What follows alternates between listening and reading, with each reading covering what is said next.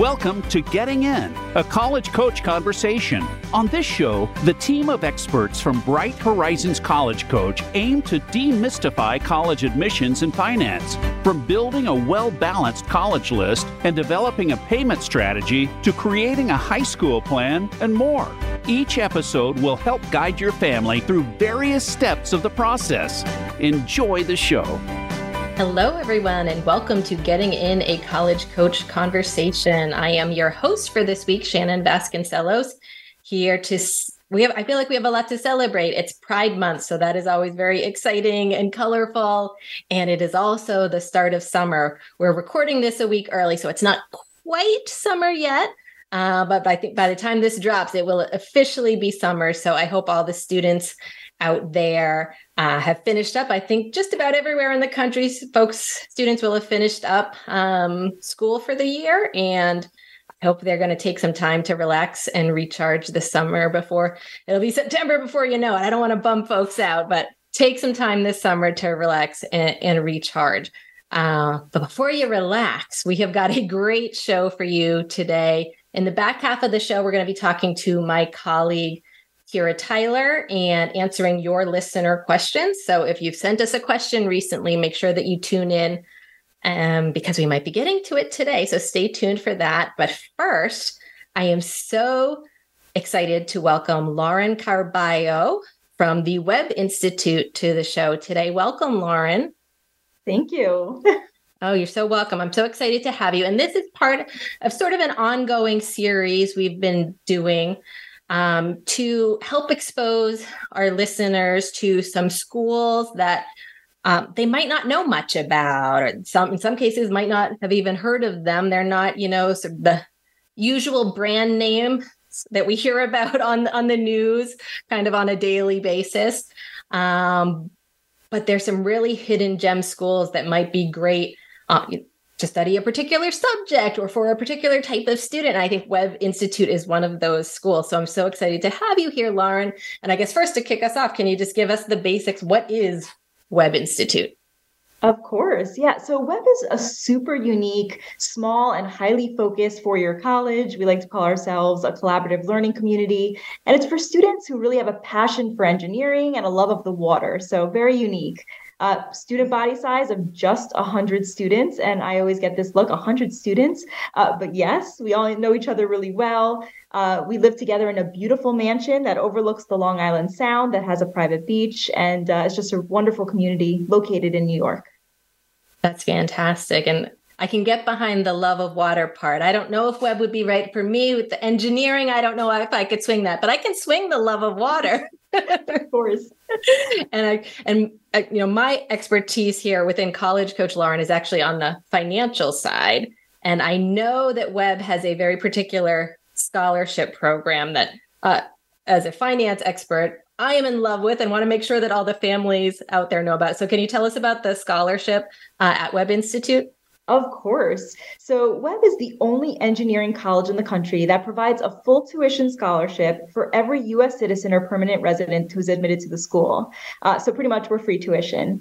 Uh, our founder, William Webb, never wanted money to be a barrier for students going to college. So, this policy has actually been in place since we were founded in 1889. And we always get asked, how are we able to maintain this?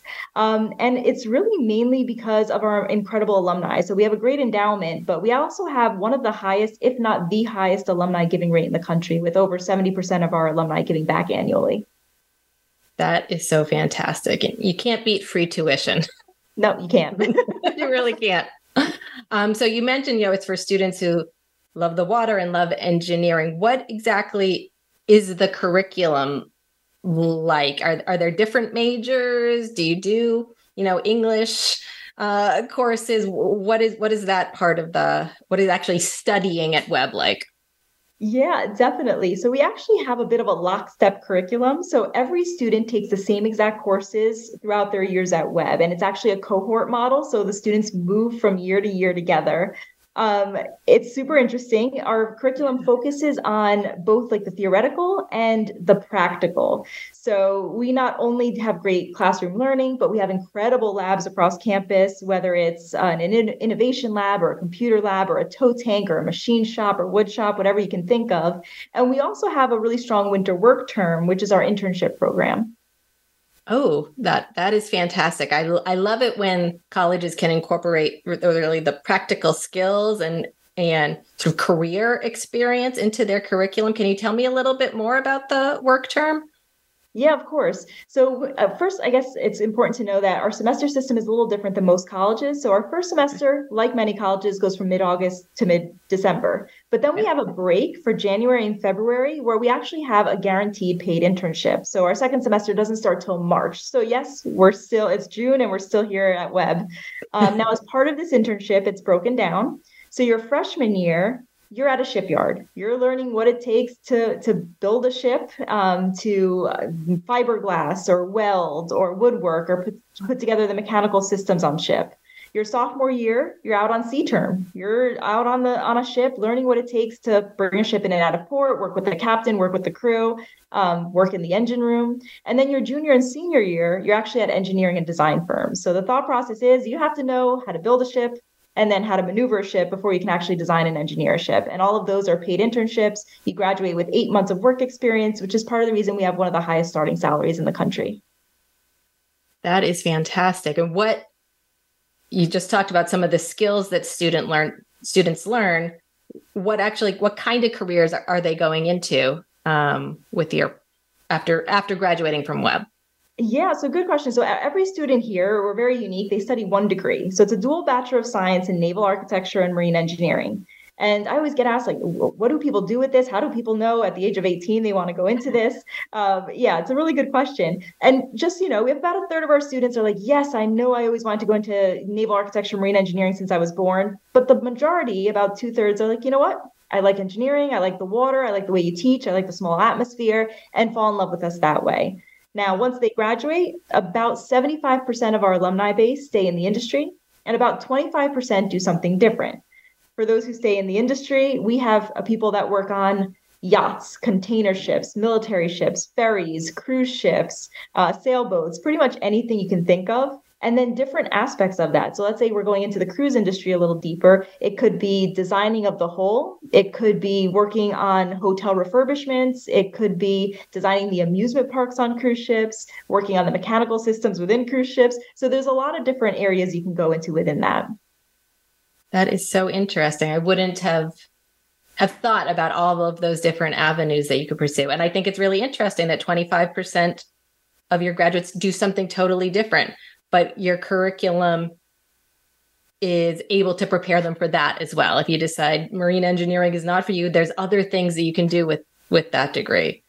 For sure. And we actually pay for every student to take their fundamentals of engineering exam at the end. They have 100% pass rate. So if you want to go into mechanical, you know, you can make it happen yeah. for sure. That is so great. And so it seems like there's a lot of different fields you can go into. I'm, I'm wondering about the like the student body itself obviously everybody has some sort of interest in engineering and the water outside of that interest is it a very sort of monolithic student body or or what kind of diversity do you have within the student body yeah, that's a good question. So it depends what you're looking at. So when you're looking at um, where we're bringing in students from, it's very diverse. So for 100 students, we're bringing in students from 30 different states, as you can imagine, mostly coastal and Great Lakes regions, right? Areas where there's a lot yeah. of water. Yeah. Um, so we definitely have that. Uh, the full tuition scholarship allows us to have socioeconomic diversity. Um, the one, the, the, two areas we're really working on is gender diversity. So the industry itself tends to be pretty male dominated. The industry is 7% female. Here at Webb, we're 25% female and working to change that. Um, and also looking to um, increase the number of students coming from different ethnicities and races as well. Yeah, that's wonderful. I'm glad to hear that. I think the the education process is better for everybody when you when you have all those students from all different walks of life. So that's fabulous what you've done so far and what you're you're trying to to do even more. That's fantastic. Sure. Um, so I guess related to that, what kind of student do you think would do well at Webb Obviously, again, water engineering. We need we need that to at least be sort of top of mind for a student. Are there other traits, characteristics that that would make a good make Webb a good or make the student a good fit for Webb and Webb a good fit for the student?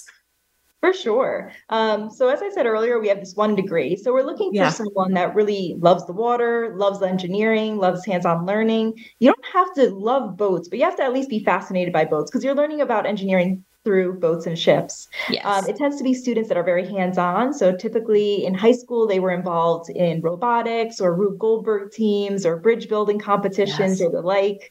Um, and then, of course, we have our water lovers who, um, you know, enjoy being on sailing teams or swimming teams or something like that. Uh, it's also a student that likes to work hard. We have an 146 credit program. It's actually one of the maximum allowable credits of any college. So it is hefty. So someone who definitely likes to work hard, likes to be challenged, um, and likes to experiment and and have fun. That's wonderful. Probably if you get seasick, it might not be the best fit, I'm guessing we do have some that get seasick, but yeah, really? it's a little bit of a challenge. it's a challenge, right? anybody outside of you know, the opposite of what you just said, is there anybody that you're thinking that maybe this wouldn't be the best fit for? Yeah. Well, in addition, if uh, you know, if a student is not self-motivated and hardworking, like we just said, yeah. they're going to struggle a little bit. But another piece of it is we do have a winter work program where we are sending you to jobs all over the U.S. or beyond. Um, so someone who's independent is also important, who can um, live on their own, work in in the you know in a field where there's adults. Um, so that, and then we also have some academic limitations. So every student who applies to Webb is required to have, at the bare minimum, AP Calc, uh, sorry, AB Calc, um, okay. or physics and physics. So those are two requirements okay. for students coming in. Okay, fabulous. Um, and actually, tell me then a little bit about your admissions process. We you know you better take those classes in high school, um, and if you you haven't find a way to fit them in in a summer term, something like that. Um, but tell me more about the your actual admissions process. How, how first of all, I guess how competitive is it? Is Webb a hard school to get into? Yeah, we're we're definitely a bit competitive. So yeah. we're looking for those top math science students yeah. that are looking to challenge themselves in AP, IB honors courses and so yes. on. So yeah. But, and do you have, is it just a regular decision process or do you have an early action or early decision process? We do. So we have an early decision process. Our deadline is in mid October, so a little earlier than most schools. Mm. Um, and then regular decision is typically in mid January. That's great. Yeah, and so mid October. I hope I hope people's ears perked up when they heard that because that is earlier than typical. If you start thinking about this, um, you know, late October thinking you'll have a November 1st or a November 15th deadline. That ain't going to fly at, at. And you'll be pushed to the regular decision pool. So October 15th, I think that's important if you're really interested in Webb and want to commit through that early decision process. Make sure that you're on top of things early on. Um, and then is it the Common App that you use? And if so, yeah. do you have supplemental essays beyond the the standard Common App personal statement? Definitely. So um, our process is a little unique, but we are on the Common App. So we are on the Common App like most schools. Uh, we do have one supplemental essay, which is why Webb or why naval architecture and marine engineering. We want to ensure that you know what you're getting yes. yourself into. Yes. um, but our process is different in that after you apply, we actually select finalists that are then required to come to campus for an overnight visit.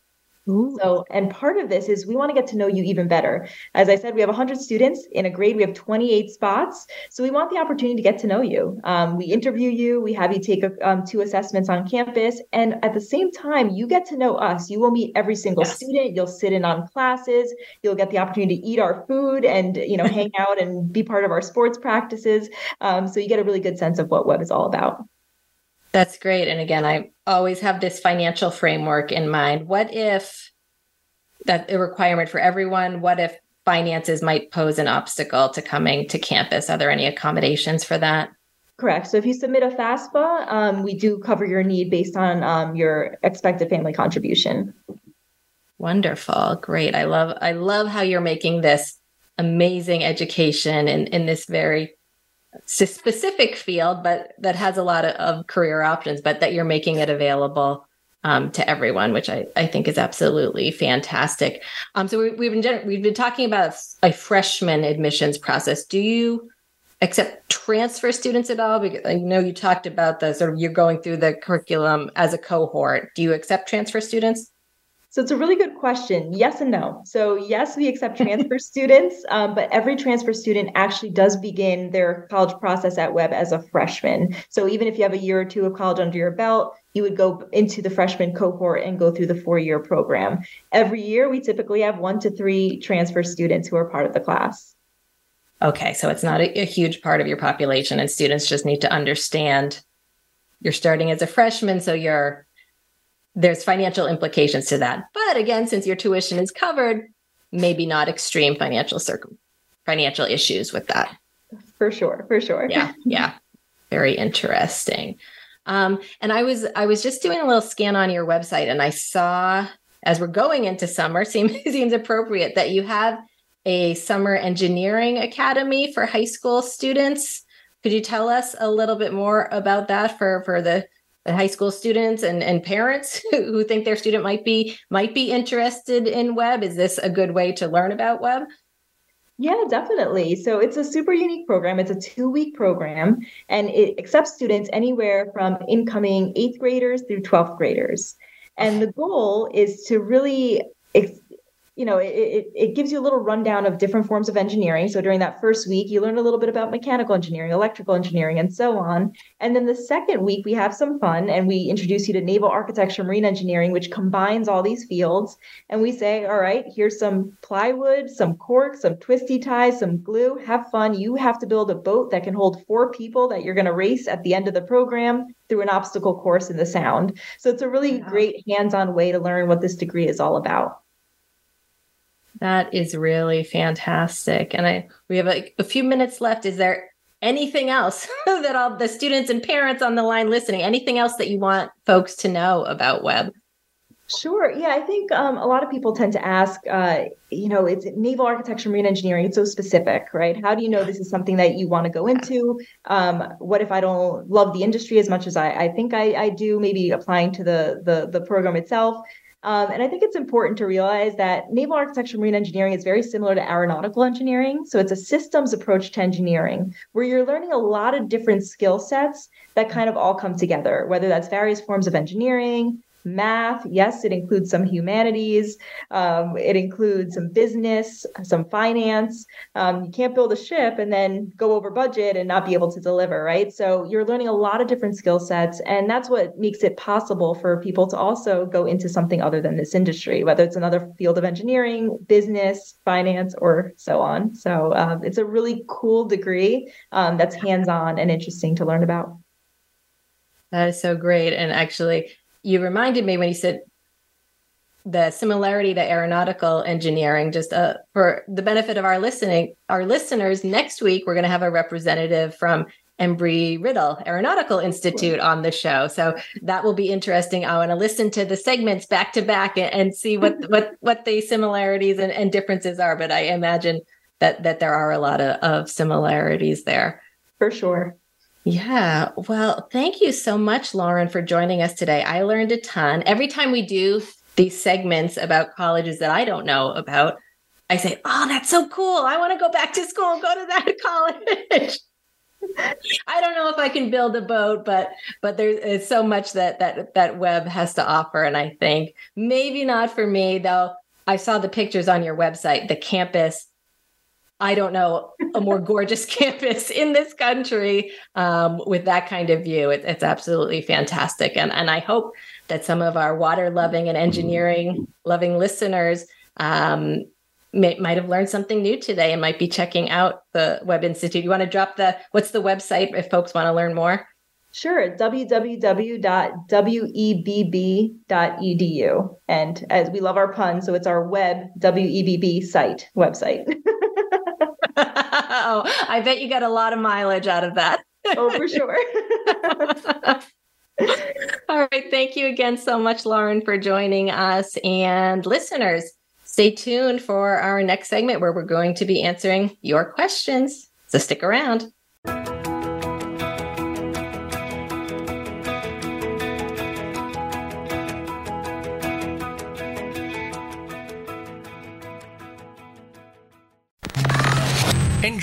Shows and can't get enough of us?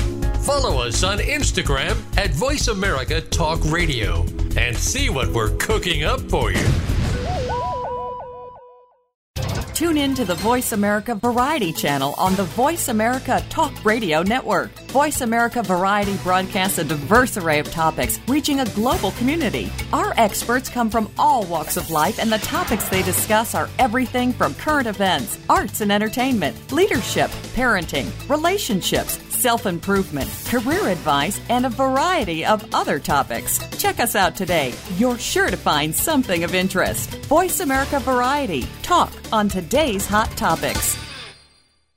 Do you ever have an off day?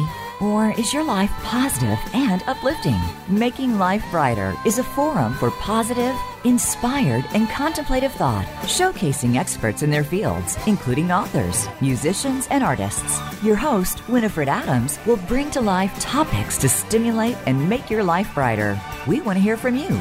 Be sure to tune in Thursdays at 10 a.m. Pacific Time, 1 p.m. Eastern Time on the Voice America Variety Channel the Internet's number one talk station. Number one talk station. VoiceAmerica.com.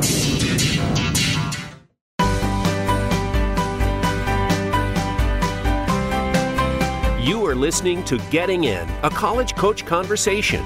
To submit a question for an upcoming listener Q&A segment or to suggest an idea for a future segment, please send an email to gettingin.voiceamerica at gmail.com. Now, back to the show.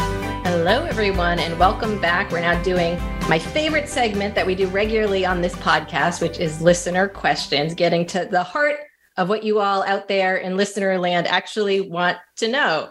Um, so I love doing this segment um, with one of my colleagues. I've got my fantastic colleague, Kyra Tyler, former admissions officer at Brandeis University, joining me today. Welcome, Kyra. Thanks, Shannon. I'm happy to be here. I'm so happy to have you. And just for the benefit of the listeners there, we will answer your questions. Clearly, we're doing it right now, but feel free to send us your questions. There's so many ways that you can reach out to us. You can reach out through our website, getintocollege.com, through our email address. I need to get it right gettingin.voiceamerica at gmail.com, or through any of our social media channels Facebook, Instagram, Twitter, LinkedIn, YouTube, all of them, all of them besides TikTok. We are TikTok. not on quite yet. Right. Once Kyra, you teach me some dances, we are ready to go live on TikTok. Noted. Deal. so yeah, just drop into our DM, send us any questions that you have, and we will look to get to them in a future episode. But let us dig into what we have for now. Um, and the first question for you, Kyra, comes in from Nina. She says, I listen to your podcast every week and have for several years. Awesome. Thank you, Nina. It has been extremely informative and my go to source for accurate information. So, thank you for providing that resource to us. You are very welcome. I'm glad it's been helpful to you. Um, some background My youngest son is entering senior year of high school. He has a perfect GPA, ranked one out of 670 students in a public high school in San Diego. Wow. He is applying to a range of schools, including very competitive ones like Duke, MIT, and Stanford, to name a few. He is interested in pursuing a STEM major, specifically electrical engineering with computer science, which is extremely competitive. He is on track to complete about 15 AP weighted courses. Now, the question for his fourth year of English, he is considering taking AP seminar in place of AP English literature. It is my impression that highly selective colleges would consider AP seminar a less rigorous class and would prefer to see AP literature. Also, many colleges do not give English credit for this course. Please let me know your thoughts. Ooh, this is really interesting to me, Kyra, especially in light of his interest in engineering? Yeah. Does the yeah. English course, how much does that matter? Yeah, this is an awesome question. Thank you, Nina, for being a loyal listener. We're super excited and grateful for that. And sounds like you have a really lovely, you know, smart, um, you know, young man that you're raising. And um, my sense is that he's going to have a lot of options, which is wonderful. I think as it relates to this particular question around the AP seminar course, and I'll use these examples of schools that you shared. So we've got Duke and MIT and Stanford. So if I were to answer this question for a place like MIT, it um, they are not um, they are not as sort of strict around the non-STEM classes at a super rigorous level or the same kind of rigorous level um, as a place like Duke or Stanford for that fact. So what I think is probably the best the best advice is that not because it's seen as a less rigorous course. Like I don't really I'm not comfortable with that kind of discourse um, because it's not like the class isn't challenging. I think there are a few other reasons to think about this. So, one, AP seminar is fairly new within the AP mm-hmm. lexicon.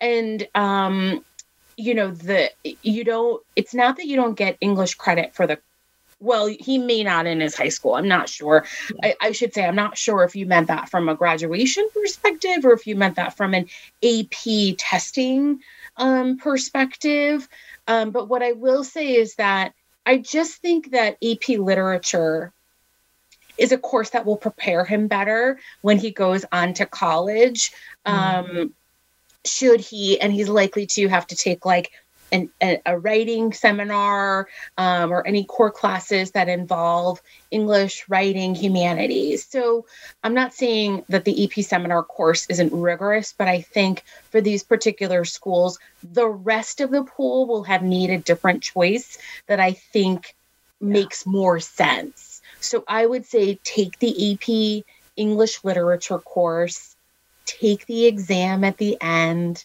see how you do. Mm-hmm. At these schools, you typically need a five to pretend to make any headway in mm-hmm. receiving credit or moving further along in the course sequence. So um, I think that for these particular schools, AP literature and its history and um, all of that makes more sense to take than AP seminar. That makes sense. Can you actually, I'm thinking for the benefit of our listeners who might not have heard of AP seminar, don't know what it is. The title in my mind is not super descriptive. It doesn't tell you yeah much about what it is. What is AP seminar? Of course. So it's almost like a um like a class that helps a student um have the space to do some deeper study and a dive into a specific topic they're interested in, is my ah. understanding. I think it's interesting, Shannon, you and I have done this work for a really long time mm-hmm. that, like, you don't hear about AP seminar very much. It's part of the yeah. capstone program. And there's like an AP research class that can be like can be the next in this sequence. Okay. I think it's because my sense is that it's sort of meant to kind of um, be a companion to an IB diploma program, like with the theory of knowledge yes. course. Like that's sort of my sense of what the AP was thinking about. It just hasn't really, quite frankly, caught hold.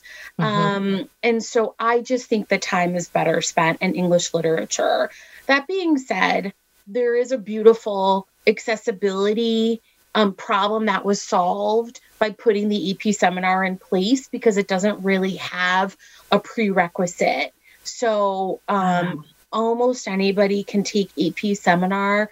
In order to take AP research, my understanding is you have to have taken AP seminar as a prereq. Okay. So the barrier to entry is lower than it is like an AP Lang or Lit, which I yes. think that's always a good thing um, so we can grab a, a bigger audience. My sense is that Nina's son just isn't quite the audience for this. Right. Yeah. And it sounds like it could be a really cool, interesting course so. for the right type of kid. Correct. And that's that's what makes our job interesting and difficult and why it's yeah. challenging for all the families on the line to figure things out because there is not the answer is always it depends. It depends, right? Yeah. yeah. But I think for this, I this were my student, I'd feel confident in saying, this is an awesome question. My recommendation is to do yep. AP Lit. If you really feel like it's a class that you're not fully invested in and you're really pulling for a seminar, you should make that choice and let somebody else figure it out for you on the other side when you're applying to schools. Yes. Makes total sense. All now, right. do you have a question for me, Kyra? I do. I do. I can't wait. All right. This is from Kathy. And Kathy's question is My son's college offers an optional pre fall program that eases freshmen into college. They take two general education courses and live on campus. Would this be considered a qualified expense for 529 slash Coverdell ESA purposes? Thank you. Very good question, Kathy. I'm like, Yes. straightening my listening ears. yeah. And for folks on the line who might not be familiar with the terminology, 529s and Coverdell ESA, it stands for Education Savings Account. They're essentially college savings accounts where you get a tax break in that you don't have to pay taxes on the earnings of the account if you use them for qualified educational expenses. You can use you can make a withdrawal, use the money for whatever you want, but if it's not a qualified education expense, you would have to pay taxes on the earnings plus a 10% penalty because these these accounts were designed to be education savings accounts. Um, so Kathy's asking, is this pre-college uh, pre or pre-fall program would that be a qualified education expense and not knowing exactly the college that you're at how the program is structured i would say the answer is likely yes. For the purposes it's this is different than some like financial aid programs where you have to be enrolled in a degree or a certificate program to qualify for the benefit. With 529s and Coverdells, you do not have to be enrolled in a degree or certificate program. You just have to be um, taking this course or courses at an eligible school. And just about every, what you would consider a traditional college, whether it be community college or four year school, public, private, in the United States, they are all um, eligible schools for 529 purposes as long as it's accredited and all of that. Um, so you don't have to be enrolled. Again, don't know how this program is structured. You don't, if you're not officially enrolled in a degree program yet, that is a-okay for 529 or Coverdell purposes. You it would still be considered a qualified expense as long as you're paying tuition. The tuition for this program or these courses would be a qualified expense. You could also pay for any books, supplies, equipment that are required for these courses out of the 529 or Coverdell.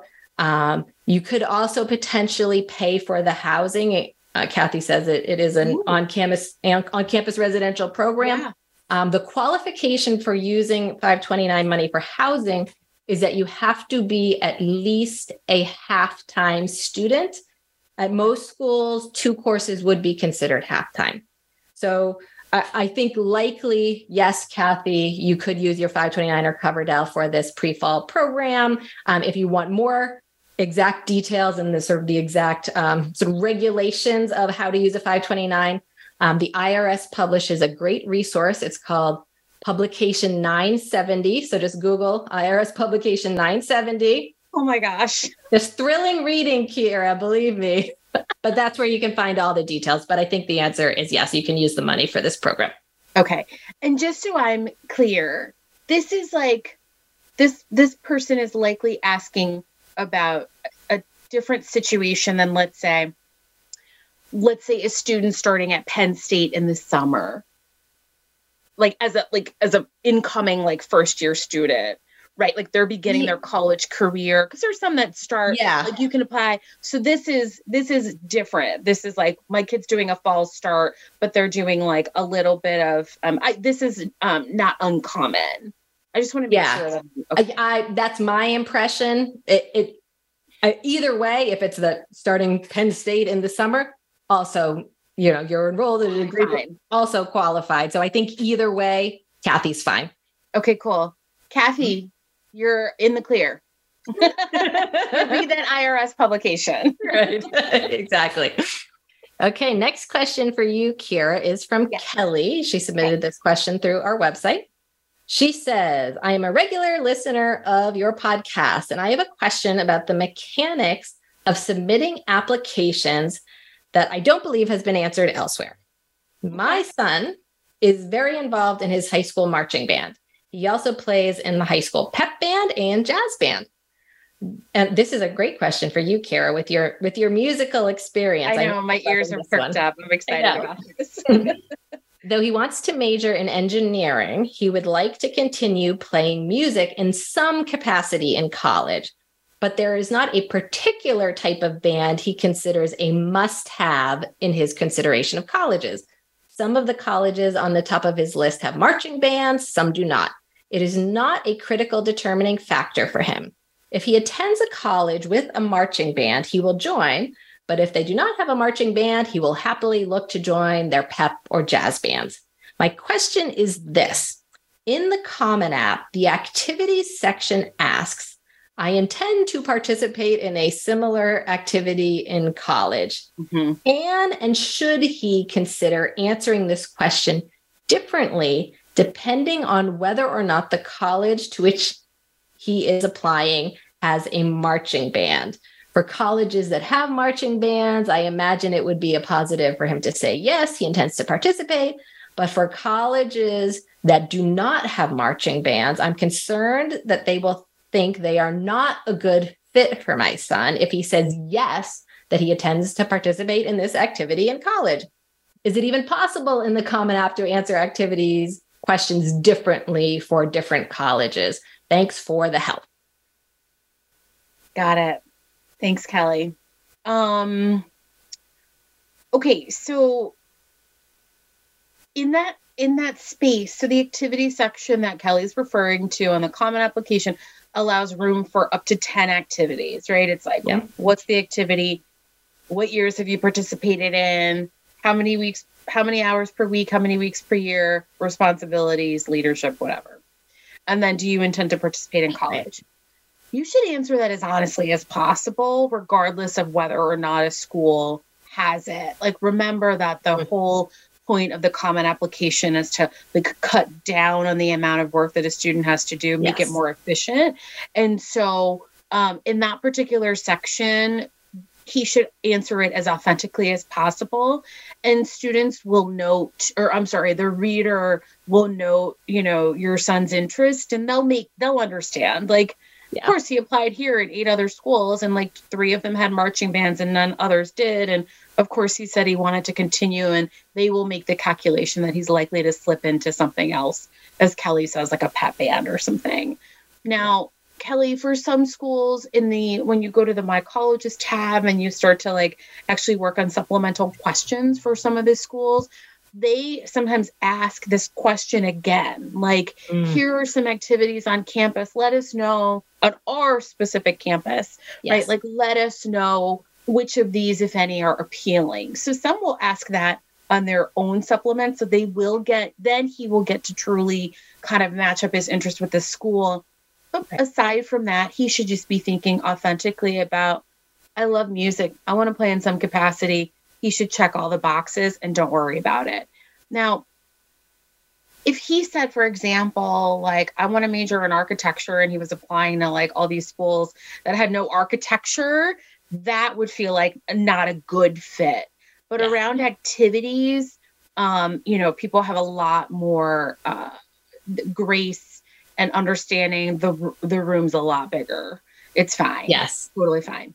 Yeah, colleges understand that it likely not the driving factor of this college decision and that there are similar activities. We don't have marching but we have the pep band Correct. that that will also, likely do.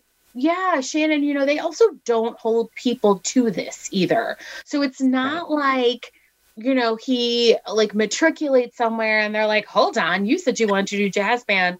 Get ye to the jazz band. Where are you? Like, it's just you know like like people should feel totally fine saying what's in their heart at the moment don't think too hard about it and we'll it'll work itself out in the wash love it don't overthink it be authentic correct i think good messages to take into all realms of this process right, right? i think so i think so okay shannon yes. i have a question for you yes. rather confused dad from Facebook has a question for you. Okay.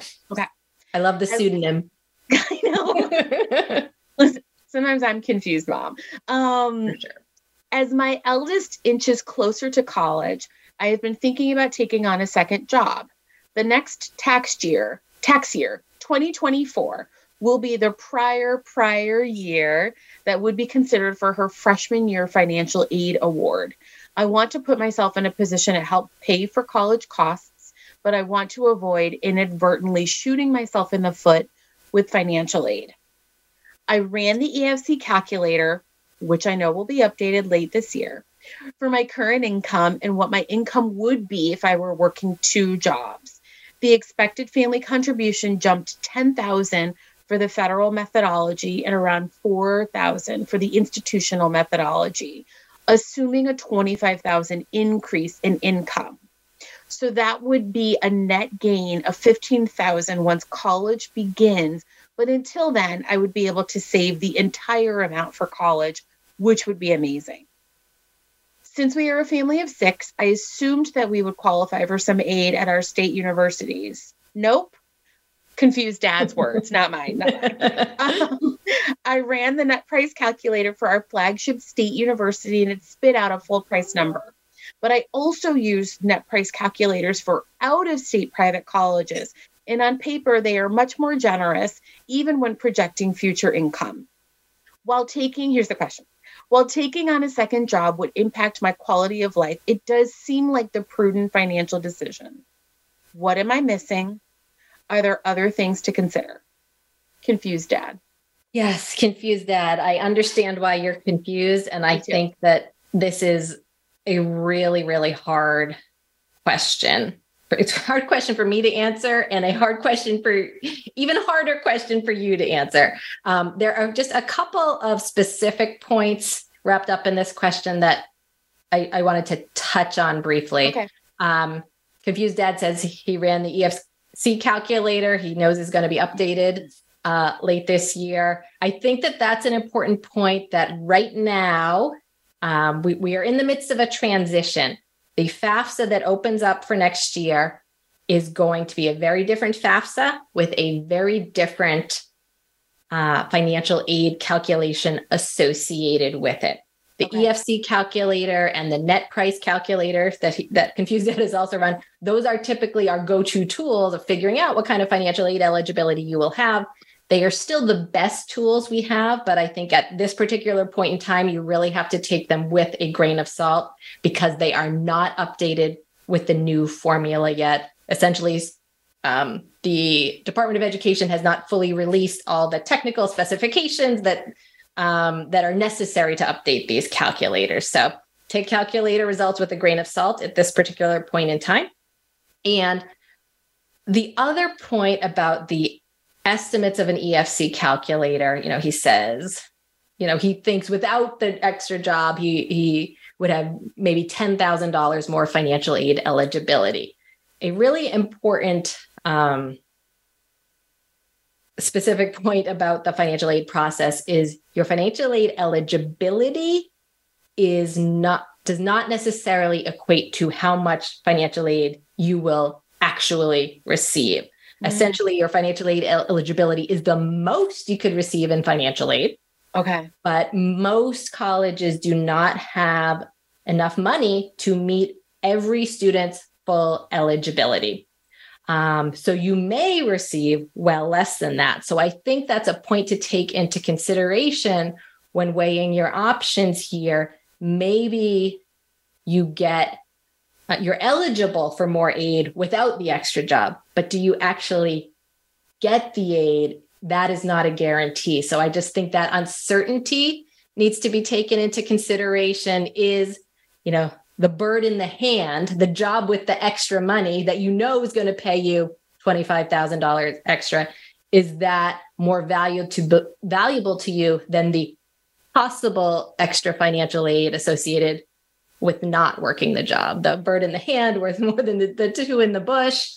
I, I just think it has to enter the, the thought process here, which doesn't make things easier. It makes things harder, of course. Sure. Um, the other point I wanted to uh, talk about just a smidge is that Confused Dad here found running the net price calculators that the private colleges were much more generous with financial aid. Mm-hmm. Um, and I think that that is just an important point for everyone on the line to understand that that can absolutely happen. Private colleges tend to have a massive sticker price. Almost no one, if you look at the numbers, actually pays the full sticker price. It's like 90% of students get some type of discount uh, with scholarships or grants at private colleges. So I would not exclude private colleges from your selection process based simply on their sticker price because your net price may be well less than that. And again, the net price calculator that is available on every college's website should help you get to what your actual cost at any particular school would be. Again, granting that they are not um, particularly accurate at this given moment in time, unfortunately. Still, you know, our best estimates. Um, but I do want to say we actually cut it out of this question, so it wasn't in the part that you read, Kyra. But I actually saw this this question come in on Facebook, and confused okay. dad told us his income. He told us the state he lives in, and I am surprised that the net price calculator at um, at his state universities showed no aid eligibility. So this is a point specific to confused dad. I might give a second look at the net price calculator at your. Uh, I, I, did the calculator with your numbers at your flagship state university, and of course, I don't know your whole financial situation. Um, so it's very it's possible that the the result was accurate for you, but using the assumptions I plugged in, you qualified for some financial aid. So confused dad, I I take a second look at the net price calculator. Um, but with all that in mind, you know, dad's essential question, you know, while taking on a second job would impact my quality of life. It does seem like the prudent decision. You know, what should I be considering here? Like, I don't have an answer to that. Uh, unfortunately, I think there are trade offs that you really do have to weigh. Yes, it makes financially it makes more sense to work the second job and that that's guaranteed money.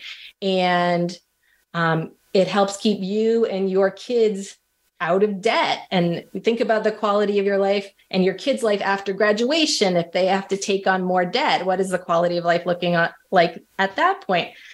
By the same token you know i'm thinking about this like as a mom and these might be like my last few years with my kids at home and do i want to take on a second job that's going to be taking up a lot of my time that I could be spending with my kids, you know, in these last few years that I have them at home. So, and you know, so confused dad, like I think that's what you need to think about. And I give you major kudos for, for really thinking about and weighing these Same. options. You know, I talked. To, yes, I, you know, I talk to so many people who don't think about this till the last minute and, you know, are looking, how do I borrow all these student loans? You know, that's kind of the only option available if you wait too long. So thinking about it in advance, I think is awesome. And I don't have a great answer for you, but I, I think you just have to weigh the trade-offs here.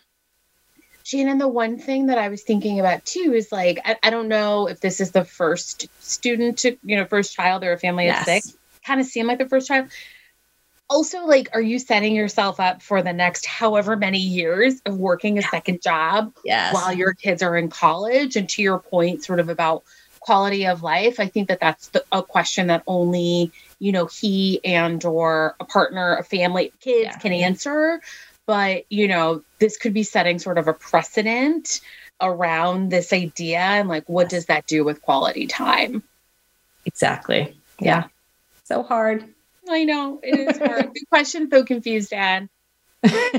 we feel your pain. We do feel We're confused too, confused, Dad. We don't have an answer for you. okay, next question for yeah. you, Kyra, comes in from Joe. Okay. Um, and he says, on the in the other information, quote unquote, section of the college application, would it be worthwhile to give insight into your application plans? Statements like, I'm applying to five schools, A, B, C, D, and E. I really like your school, but can't apply early decision for financial reasons. You are the only Ivy League college I'm applying to because you are my top choice. And I really mean it. Uh, I can see that public schools might not read this, but would this make a difference for selective private schools like Brown, Emory, Wash U? Uh, or maybe kids who just rank like medical schools do. That's the commentary from Joe. Um, so, what do you think about this? This other information section? Yeah. Should you be sending messages to schools um, in there about no. your application process? Absolutely not. Um, I will. That's my that's my final answer. Yes. Firm. This um, is not and it depends. This, this is, is, a hard no from Kyra. This is a hard no. I'll give a little color, which is that for folks listening, um, the the it's additional information section on the common application um, allows for for students to write about things that they haven't been able to address. This is really meant for extenuating circumstances. Mm-hmm. So I was absent 26 days and received homebound instruction in 10th grade because I had, you know, I was recovering from a concussion or you know, um, my grandparent got really sick and they live in our home, and I had to take responsibility for my siblings, and my grades dipped, and like it's really extenuating circumstances not to it's we always say like it's not to share excuses right? This is also a spot where if someone kind of messed up a little bit and you know they got an infraction or you know they used chat gpt yeah. and did not shouldn't have like this is not the time to make an excuse but just to lay out the facts. But only if you really think somebody needs to know the bottom line is this is your student's business nobody else needs to know where else they're applying it really won't be helpful and actually could harm them a little bit because then schools could start being like oh well we know emory and washu are going to do this and we're going to do you know i just let me say this 95% plus of all applicants leave this section blank. It is intended to be blank. So if it has something in there, make it really worth it. And I don't think that this is information that will be helpful in the process. No. And for schools that track demonstrated interest, there's other better ways to show interest, correct? That's right. Do a visit, do an interview, do some online programming. Those are all better ways in which to show your interest. So that is perfect. Thank you, Kyra. And I think that that's actually all the that time that okay. we have for today. It went okay. really, really fast. I know. you have to come back, Kyra, because I want to chat about so fun. with you. I know. um, so actually, you know, what? we have maybe one minute since okay. we're entering into summer. Any tips for the rising seniors what they should do with their summer besides sure. go to the beach? Yes. or is that beach. the primary task? It's my primary task. Right. Get some rest, right? Yes. Take that vacation and also work. Every day, I would say, starting like two weeks from the end of your junior year, um, give yourself a breather. Like mm-hmm. two weeks out, you should touch college every day in some mm. way maybe it's 15 minutes you're going to like sign up yeah. for a mailing list you're going to go through your email call some stuff um, maybe you're going to get a new email address that's specifically for college applications. Um, you know maybe the next day you'll spend 45 minutes doing a, a virtual tour. Like every day probably give yourself a breather and then get into it. Um, start your essays by july. Start either your piqs for the uh, California schools or your main mm-hmm. essay for the college for the common application by July. I love it. You're a taskmaster and I love it. So thank, thank you, Kyra, for being a taskmaster and for answering all these questions.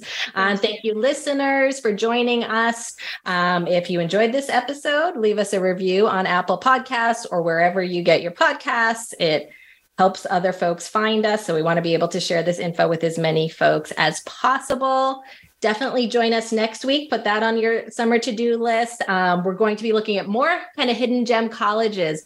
George Fox University, as well as Embry-Riddle Aeronautical Institute. So that's really exciting. We're also going to be looking for you parents of seniors or grad or graduates, I will call you now, parents of graduates or graduates yourselves. We're going to be looking at the remaining paperwork that you've got to do. Uh, you're not quite done yet, so don't delete this show from your feed yet. We still have some great content coming. Uh, and just by the way, talking about next week's episode, we are expecting some big decisions coming out of the Supreme Court in the next uh, week or two about race conscious admissions, about student loan debt relief. When those decisions come out, we will likely be preempting our regularly scheduled episode, so that's likely to happen in the in the next few weeks. Um, so definitely stay tuned to your feed for information on the Supreme Court decisions and how those may affect you. And definitely tune in next week. Remember, we are here every Thursday at 4 p.m. Eastern and 1 p.m. Pacific.